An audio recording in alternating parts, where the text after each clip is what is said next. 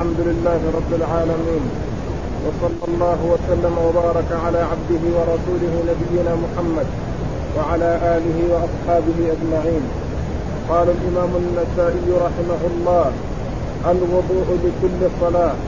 وقال أخبرنا محمد بن عبد الأعلى قال حدثنا خالد قال حدثنا شعبة عن عمرو بن عامر عن أنس رضي الله عنه أنه ذكر أن النبي صلى الله عليه وسلم أتي بإناء صغير فتوضأ. قلت أكان النبي صلى الله عليه وسلم يتوضأ لكل صلاة؟ قال نعم. قال فأنتم؟ قال كنا نصلي الصلوات ما لم نحدث قال وقد كنا نصلي الصلوات بوضوء. بسم الله الرحمن الرحيم. الحمد لله رب العالمين. وصلى الله وسلم وبارك على عبده ورسوله نبينا محمد وعلى آله وأصحابه أجمعين. يقول النسائي رحمه الله باب الوضوء لكل صلاة. هذه الترجمة المراد منها كما هو ظاهر أن كل صلاة يتوضأ لها لكن هذا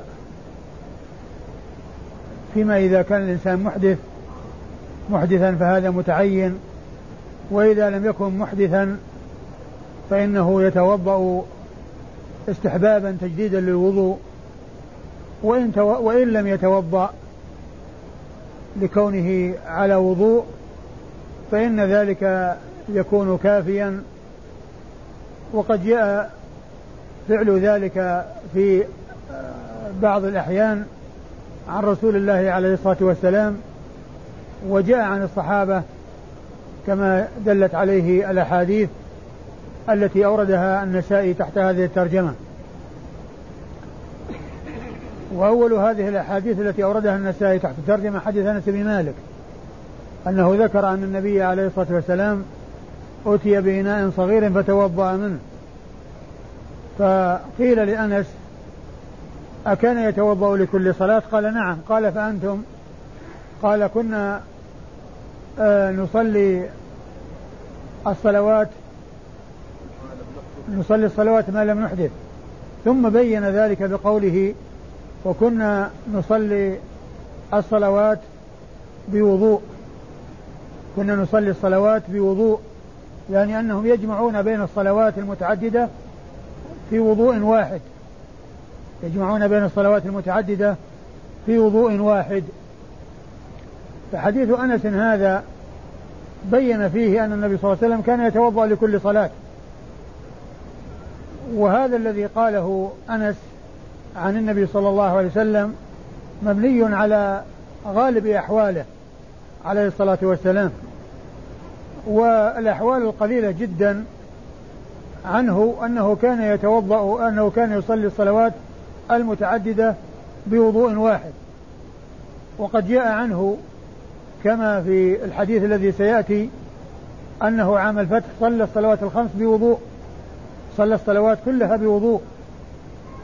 وكذلك أيضا جاء عنه أنه في خيبر آه، صلى الظهر والعصر بوضوء واحد. فيكون ما جاء ذكره أنس مبنيا على غالب أحواله والغالب من فعله عليه الصلاة والسلام. أنه كان يصلي كل أنه يتوضأ لكل صلاة. قال له فأنتم؟ يعني ماذا كنتم تصنعون؟ قالوا كنا نصلي ما لم يحدث. يعني نصلي الصلوات ما لم يحدث. فإذا وجد الإحداث فإنه من الأمر من الأمر الواضح أنه أن الوضوء متعين. لكن إذا لم يحصل إحداث فإنهم يجمعون بين صلوات متعددة في وضوء واحد. ثم زاد ذلك وضوحا بقوله وكنا نصلي الصلوات بوضوء وهذا يؤيد ويؤكد ما أشار إليه ما دل عليه كلامه السابق من قوله كنا نصلي ما لم نحدث. كنا نصلي أي الصلوات المتعددة ما لم نحدث فإذا حصل الإحداث فإن الأمر واضح بأنه لا بد من الوضوء. وإذا فالحديث يدلنا على أن الوضوء لكل صلاة هو الأولى والأفضل وأن آه الجمع بين صلوات متعددة بوضوء واحد أن هذا آه آه سائغ وجائز وأنه قد جاء عن الصحابة وقد جاء عن النبي عليه الصلاة والسلام في بعض أحواله صلى الله عليه وسلم. متن الحديث؟ ذكر ذكر أن عن انس رضي الله عنه انه ذكر ان النبي صلى الله عليه وسلم اتي بإناء صغير فتوضأ. قلت أكان النبي صلى الله عليه وسلم يتوضأ لكل صلاة؟ قال نعم. قال فأنتم؟ قال كنا نصلي الصلوات ما لم نحدث. قال وقد, كنا نصلي الصلوات بوضوء.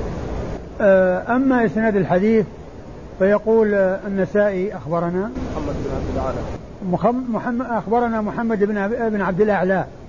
ومحمد بن عبد الأعلى هذا قد مر ذكره في في مواضع فيما مضى وهو الصنعاني وهو ثقة خرج حديثه آه، مسلم وأبو داود في القدر والترمذي والنسائي وابن ماجه.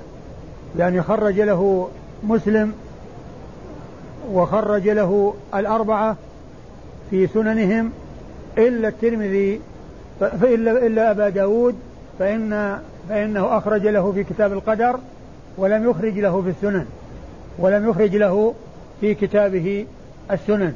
وقد مر ذكره عن قال حدثنا خالد وخالد هو ابن الحارث الذي سبق أن مر ذكره مرارا وهو ثقة حديثه عند أصحاب الكتب الستة. وهو ثقة حديثه عند أصحاب الكتب الستة. حدثنا شعبة وشعبة هو ابن الحجاج أمير المؤمنين في الحديث كما وصفه بذلك بعض المحدثين. و وهو من أئمة الجرح والتعديل وحديثه عند أصحاب الكتب الستة. وحديثه عند أصحاب الكتب الستة عن عمرو بن عامر عن عمرو بن عامر الأنصاري الكوفي وهو يأتي ذكره لأول مرة وهو ثقة وهو آه ثقة خرج خرج حديثه أصحاب الكتب الستة وهو ثقة خرج حديثه أصحاب الكتب الستة. عمرو بن عامر الأنصاري الكوفي ثقة حديثه عند أصحاب الكتب الستة. أيوة ولا غيره؟ ها؟ ولا غيره؟ وش اسمه؟ عمرو بن عامر ويقال له عمرو بن عمرو هذا هو ولا غيره؟ نعم نعم أيوه بعده عن ابن عباس عن ابن وهو يروي عن أنس بن مالك عمرو بن عامر الأنصاري الكوفي يروي عن أنس بن مالك رضي الله عنه وأنس بن مالك آه خادم رسول الله عليه الصلاة والسلام وهو من صغار الصحابة وهو أحد المكثرين من رواية حديث رسول الله عليه الصلاة والسلام وقد دعا له النبي صلى الله عليه وسلم بأن يكثر الله ماله وولده وأن وأن وأن وكذلك له بطول العمر وقد عاش رضي الله تعالى عنه مدة طويلة حيث كان حيث كان آه، من أواخر الصحابة موتا رضي الله تعالى عنه وأرضاه. وحديثه عند أصحاب الكتب الستة وهو أحد السبعة المكثرين من رواية حديث رسول الله صلى الله عليه وسلم. قال أخبرنا زياد بن أيوب قال حدثنا ابن علي قال حدثنا أيوب عن ابن أبي مليكة عن ابن عباس رضي الله عنهما أن رسول الله صلى الله عليه وسلم خرج من الخلاء فقرب إليه طعام فقالوا ألا نأتيك بوضوء؟ فقال إنما أمرت بالوضوء إذا قمت إلى الصلاة. ثم أورد النسائي حديث ابن عباس رضي الله تعالى عنهما الذي يقول إن النبي صلى الله عليه وسلم خرج من الخلاء فقرب إليه طعام فقالوا له ألا نأتيك بوضوء؟ فقال إنما أمرت بالوضوء آه، عند كل صلاة. عند؟ إنما أمرت بالوضوء إذا قمت إلى الصلاة. إنما أمرت بالوضوء إذا قمت إلى الصلاة. وجه إيراد الحديث في الوضوء لكل صلاة في الجملة الأخيرة منه حيث قال عليه الصلاة والسلام إنما أمرت بالوضوء إذا قمت إلى الصلاة. إنما أمرت بالوضوء إذا قمت إلى الصلاة فهذا يشعر بوضوئه عند كل صلاة وأنه مأمور بالوضوء إذا قام إلى الصلاة عليه الصلاة والسلام فهو دال على ما ترجم له آه، المصنف. وابن عباس يقول إن النبي صلى الله عليه وسلم خرج من الخلاء يعني قضى حاجته وقرب له طعام فقيل له ألا نأتيك بوضوء؟ يعني لما خرج من الخلاء وعرضوا عليه أن يأتوه بوضوء يتوضأ فيه يتوضأ يعني بعد أن خرج من الخلاء. فقال إنما أمرت بالوضوء إذا قمت إلى الصلاة. فدلنا هذا على أن أنه لا يتعين أن يكون إذا إذا قضى الإنسان حاجته يتوضأ وأن يكون على وضوء. وإن كان كون الإنسان يكون على وضوء يعني آه هذا شيء طيب وشيء حسن.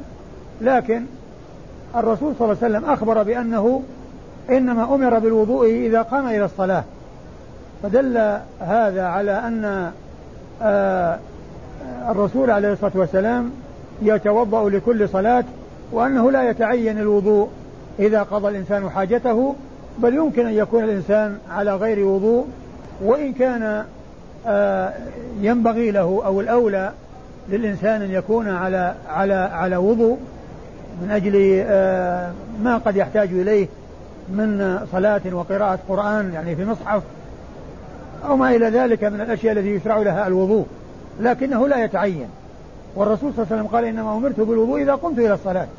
وهذا الحصر في قوله إن إذا إنما أمرت بالوضوء إذا قمت إلى الصلاة ليس حصرا حقيقيا بمعنى أنه لا يكون الوضوء إلا للصلاة لأن هناك أمور يتوضأ لها غير الصلاة مثل القراءة مثل قراءة القرآن من المصحف فإن هذا آه مما يتوضأ له ويحتاج الأمر فيه إلى الوضوء.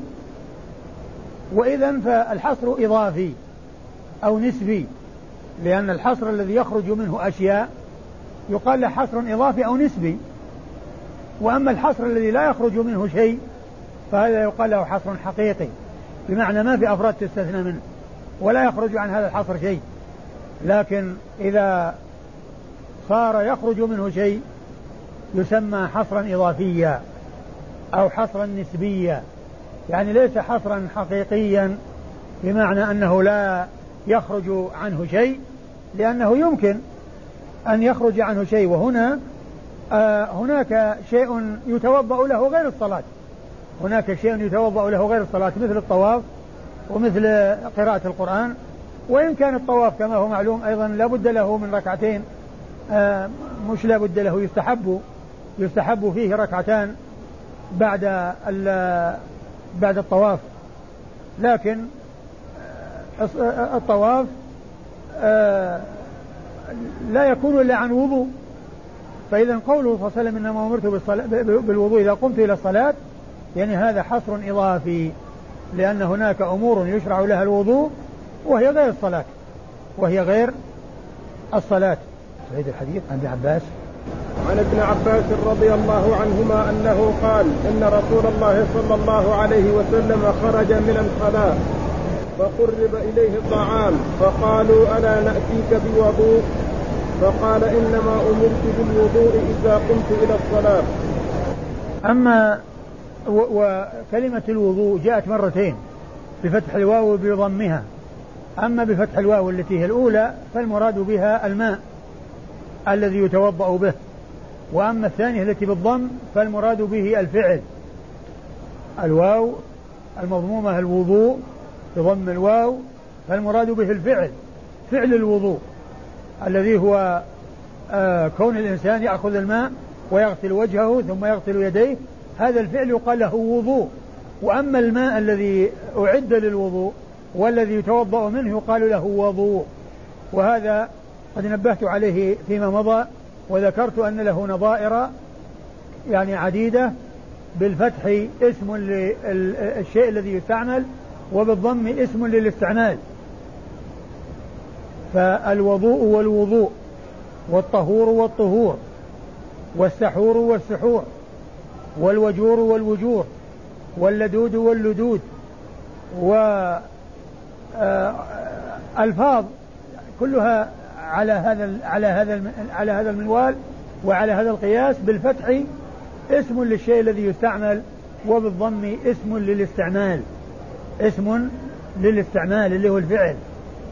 أما إسناد الحديث يقول النسائي أخبرنا زياد بن أيوب. أخبرنا زياد بن أيوب. وزياد بن أيوب هذا هو أبو هاشم البغدادي.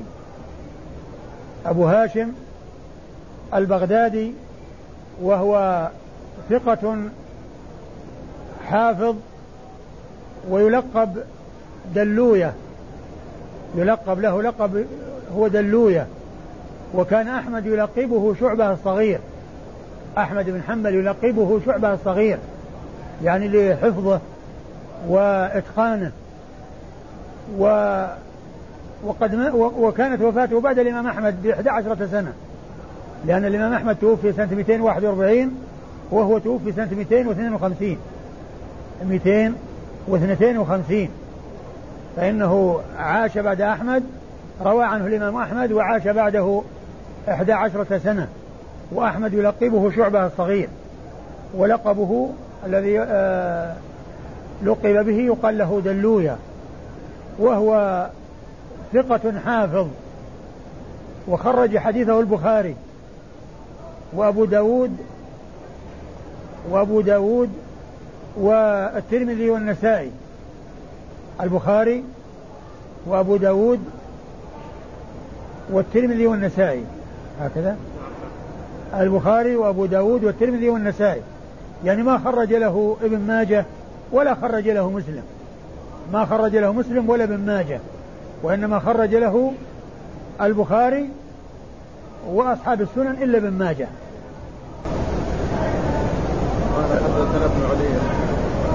قال حدثنا ابن علية.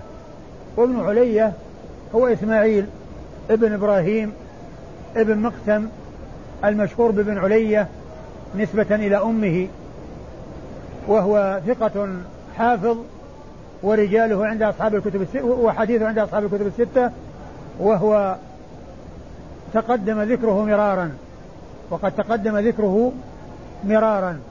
أحيانا يأتي ذكره بنسبته المشتهر بها ابن علي كما هنا وأحيانا يأتي ذكره إسماعيل.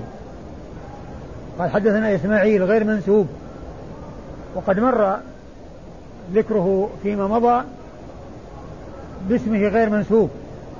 ومر وهنا ذكره بنسبته إلى أمه التي هو مشتهر بها.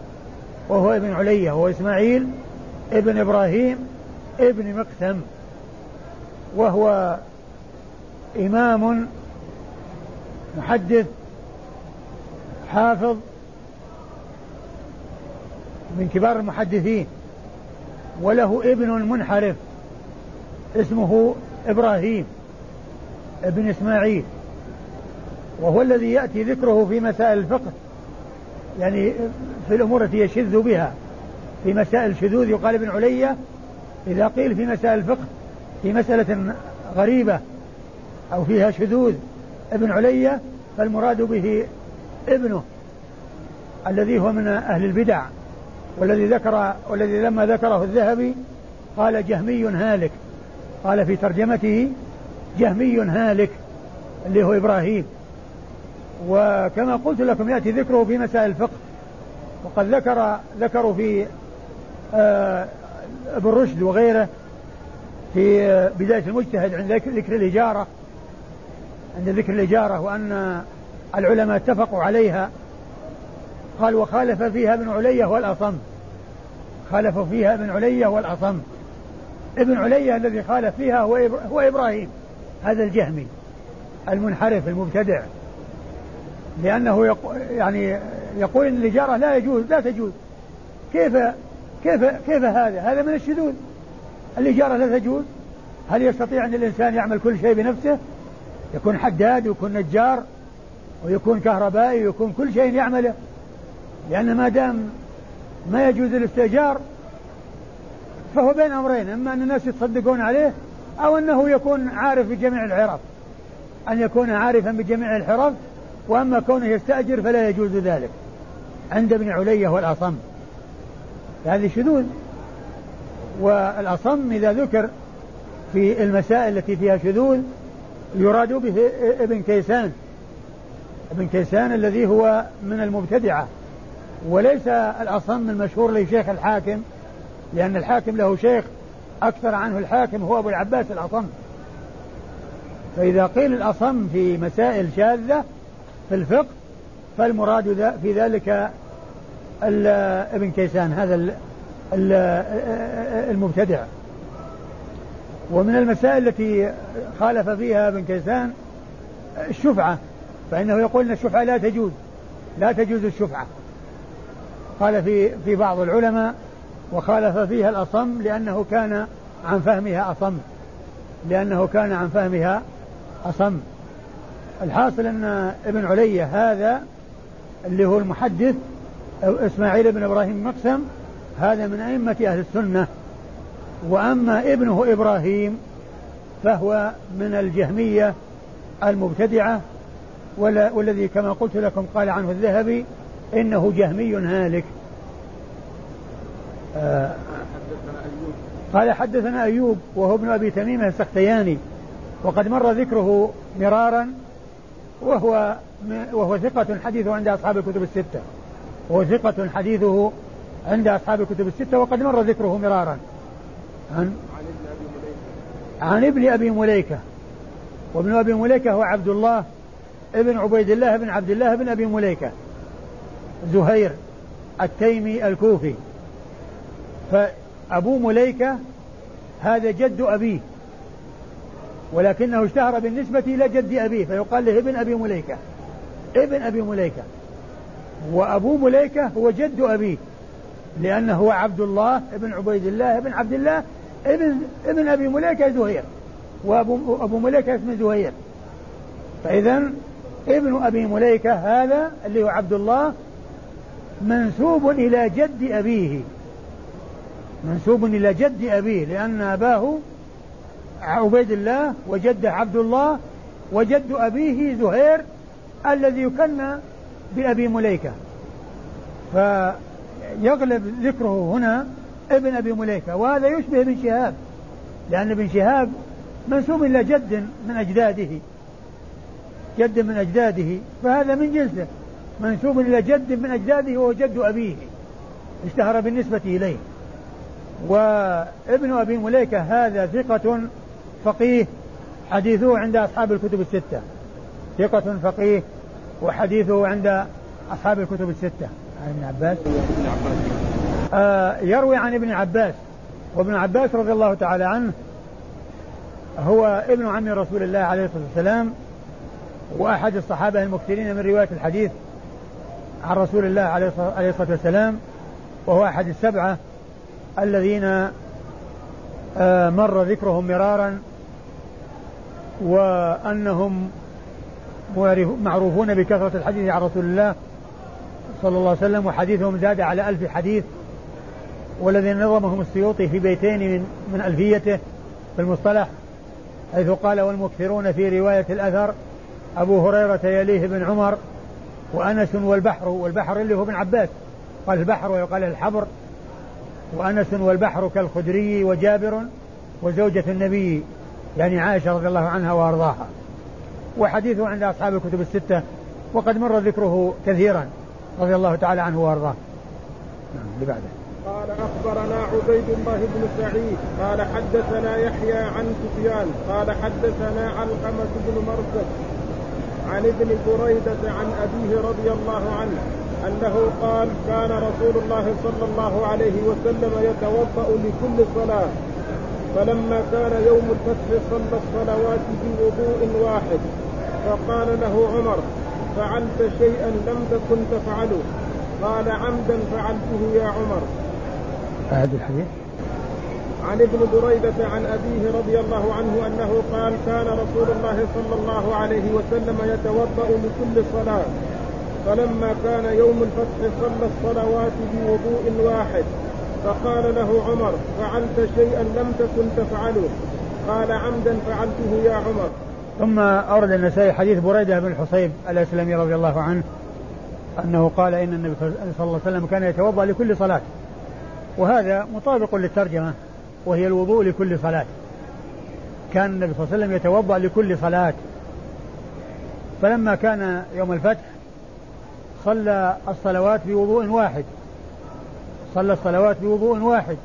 فقال له عمر رأيتك تعمل شيئا لم كنت لم تكن تعمله لم كنت تفعله؟ قال عمدا فعلته يا عمر. قال عمدا فعلته يا عمر. أه حديث بريدة يقول إنه كان يتوضأ لكل صلاة وهذا مبني على الغالب من فعله الغالب الكثير من فعله صلى الله عليه وسلم وإلا فإنه قد توضأ أو جمع بين الظهر والعصر أو توضأ في الظهر للظهر والعصر أو صلى الظهر والعصر بوضوء واحد. صلى الظهر والعصر بوضوء واحد. فإذا كونه يتوضأ لكل صلاة يعني الغالب على فعله وعلى أحواله عليه الصلاة والسلام. ولكنه في عام الفتح وفي يوم الفتح توضأ صلى الصلوات بوضوء واحد. صلى الصلوات بوضوء واحد. وكان هذا مخالفا لما هو معروف عنه. فقال له عمر رأيتك عملت شيئا لم تكن تفعله. يعني كأنه ظن أنه قد نسي. فقال عليه الصلاة والسلام عمدا فعلت. يعني ليبين أن ذلك جائز وأن ذلك سائر وأن الإنسان يمكن أن يصلي صلوات عديدة بل يمكن أن يصلي الصلوات الخمس في وضوء واحد. مثل يصلي الف... يتوضأ يصلي الفجر ثم إلى أن يصلي العشاء. فتكون صلاة الخمس كلها بوضوء واحد. كلها بوضوء واحد.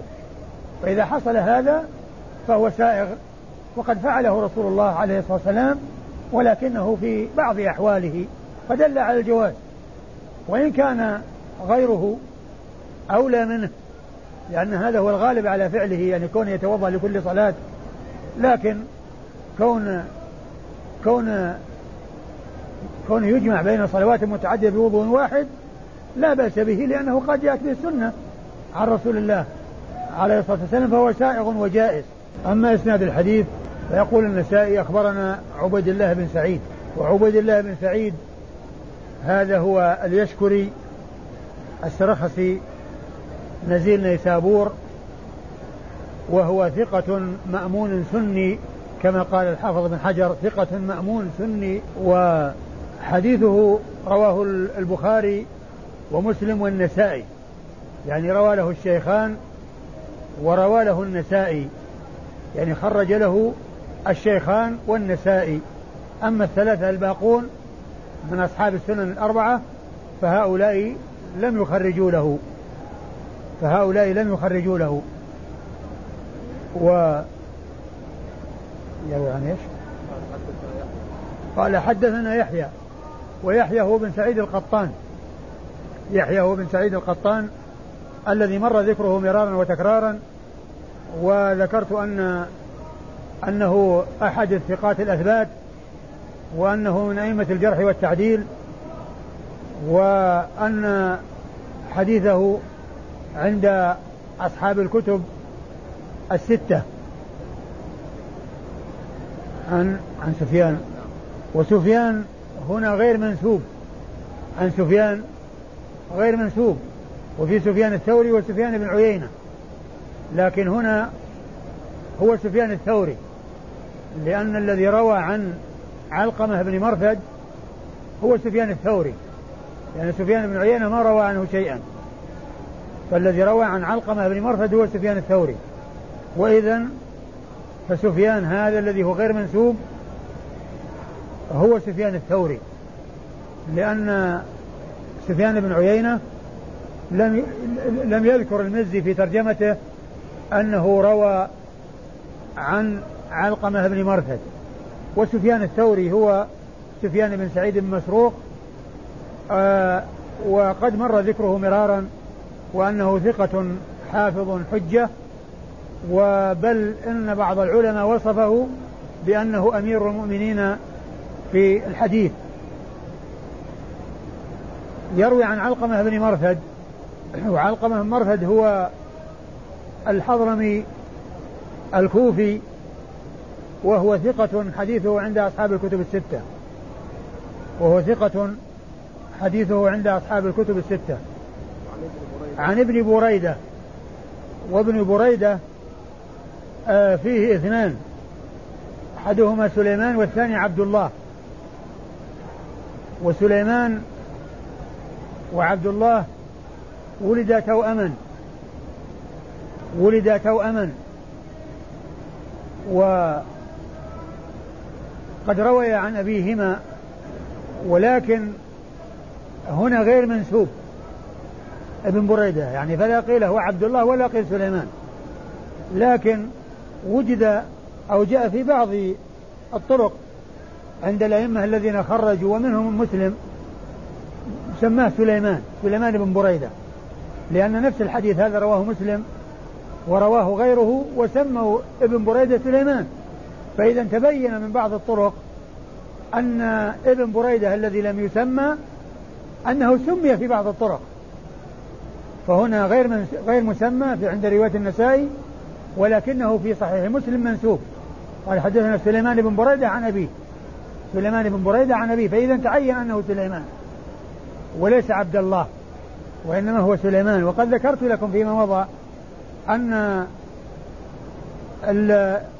الشخص إذا كان غير مسمى أو إذا كان اسمه موجود ولكن ما نسب وأنه يحتمل عدة أشخاص فإن من أقرب الطرق وأيسر الطرق للوصول إلى معرفته أن ينظر في طرق الحديث. إذا كان رواه جماعة فقد يتبين في بعض الطرق التسمية أو النسبة. كما هنا لأنه هنا غير غير مسمى عند النسائي ولكن إذا نظرنا أو عند الذين خرجوا الحديث نجد أن مسلما وغير مسلم سموه كما جاء في الإسناد عن مسلم أنه سليمان بن بريدة أنه سليمان بن بريدة. وسليمان بن بريدة آه الأسلمي آه ثقة خرج حديثه مسلم. وأبو داود والترمذي والنسائي.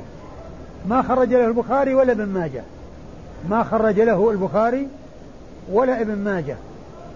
وفي نسخة آه، التقريب طبعا مصرية لم يذكر مسلم. لم يذكر مسلم ممن خرج له. وهو ممن خرج له. بل هذا الحديث نفسه خرجه مسلم في صحيحه من رواية سليمان بن بريدة عن أبيه. خرجه مسلم في صحيحه من رواية سليمان بن بريدة عن أبيه. وإذا فهو ثقة خرج حديثه مسلم وأصحاب السنن الأربعة إلا من ماجه. لم يخرج له الأول ولا الأخير. الأول اللي هو البخاري ولا الأخير اللي هو ابن ماجه. وإنما خرج له مسلم وأصحاب السنن إلا ابن ماجه. ها؟ مسلم والأربعة؟ نعم وهي وهي الموجودة في موجودة في تهذيب التهذيب. الموجودة في تهذيب التهذيب هي مسلم والأربعة. مسلم والأربعة ولكن طبعة التقريب المصرية ليس فيها ذكر مسلم والحديث هذا نفسه الذي معنا هو من رواية سليمان بن بريدة عن أبيه فهو من فهو من رجال مسلم. نعم. ما خرج. ها؟ لا. إحنا مسلم والأربعة؟ نعم. إيه مسلم والأربعة ما أدري. إذا كان ابن ماجه لكن اللي ذكر في التقريب آه، أبو داود والنسائي طبعا المصرية أبو داود والنسائي والترمذي. فإذا كان ابن ماجه يعني أيضا آه، خرج له ما ما ما أدري. يمكن يمكن أن يرى هذا الحديث لعله يعني أيضا أقول ما أدري الحديث هذا هل هو هو عند ابن ماجه لكن بس ما أدري هل هل هو من رواية سليمان؟ إذا كان من رواية سليمان فهو يعني نعم. نعم. عند أبي داود ومسلم وابن ماجه كلهم سموه سليمان حتى عند ابن ماجه؟ اذا اذا يكون من رجال ابن ماجه. إذا يكون من رجال ابن ماجه إذا كان في في سنن ابن ماجه مسمى وأنه يعني روى عن سليمان بن بريدة يعني عن أبيه. لأن على هذا يكون مسلم وأصحاب السنن الأربعة. لكن يعني بعد التحقق يحتاج إلى التحقق بالنسبة لابن ماجه هل فيه هل فيه سليمان؟ نعم. عن أبي بريدة بن حصيب الأسلمي رضي الله عنه وبريدة بن حصيب الأسلمي صاحب رسول الله صلى الله عليه وسلم آآ آآ له مئة وأربعة وستون حديثا اتفق البخاري ومسلم منها على حديث وانفرد البخاري بحديثين ومسلم بأحد عشر حديثا. اتفقا على حديث واحد وانفرد البخاري آه، بحديثين وانفرد مسلم بأحد عشر حديثا. والله أعلم وصلى الله وسلم وبارك على عبده ورسول نبينا محمد وعلى آله وأصحابه أجمعين.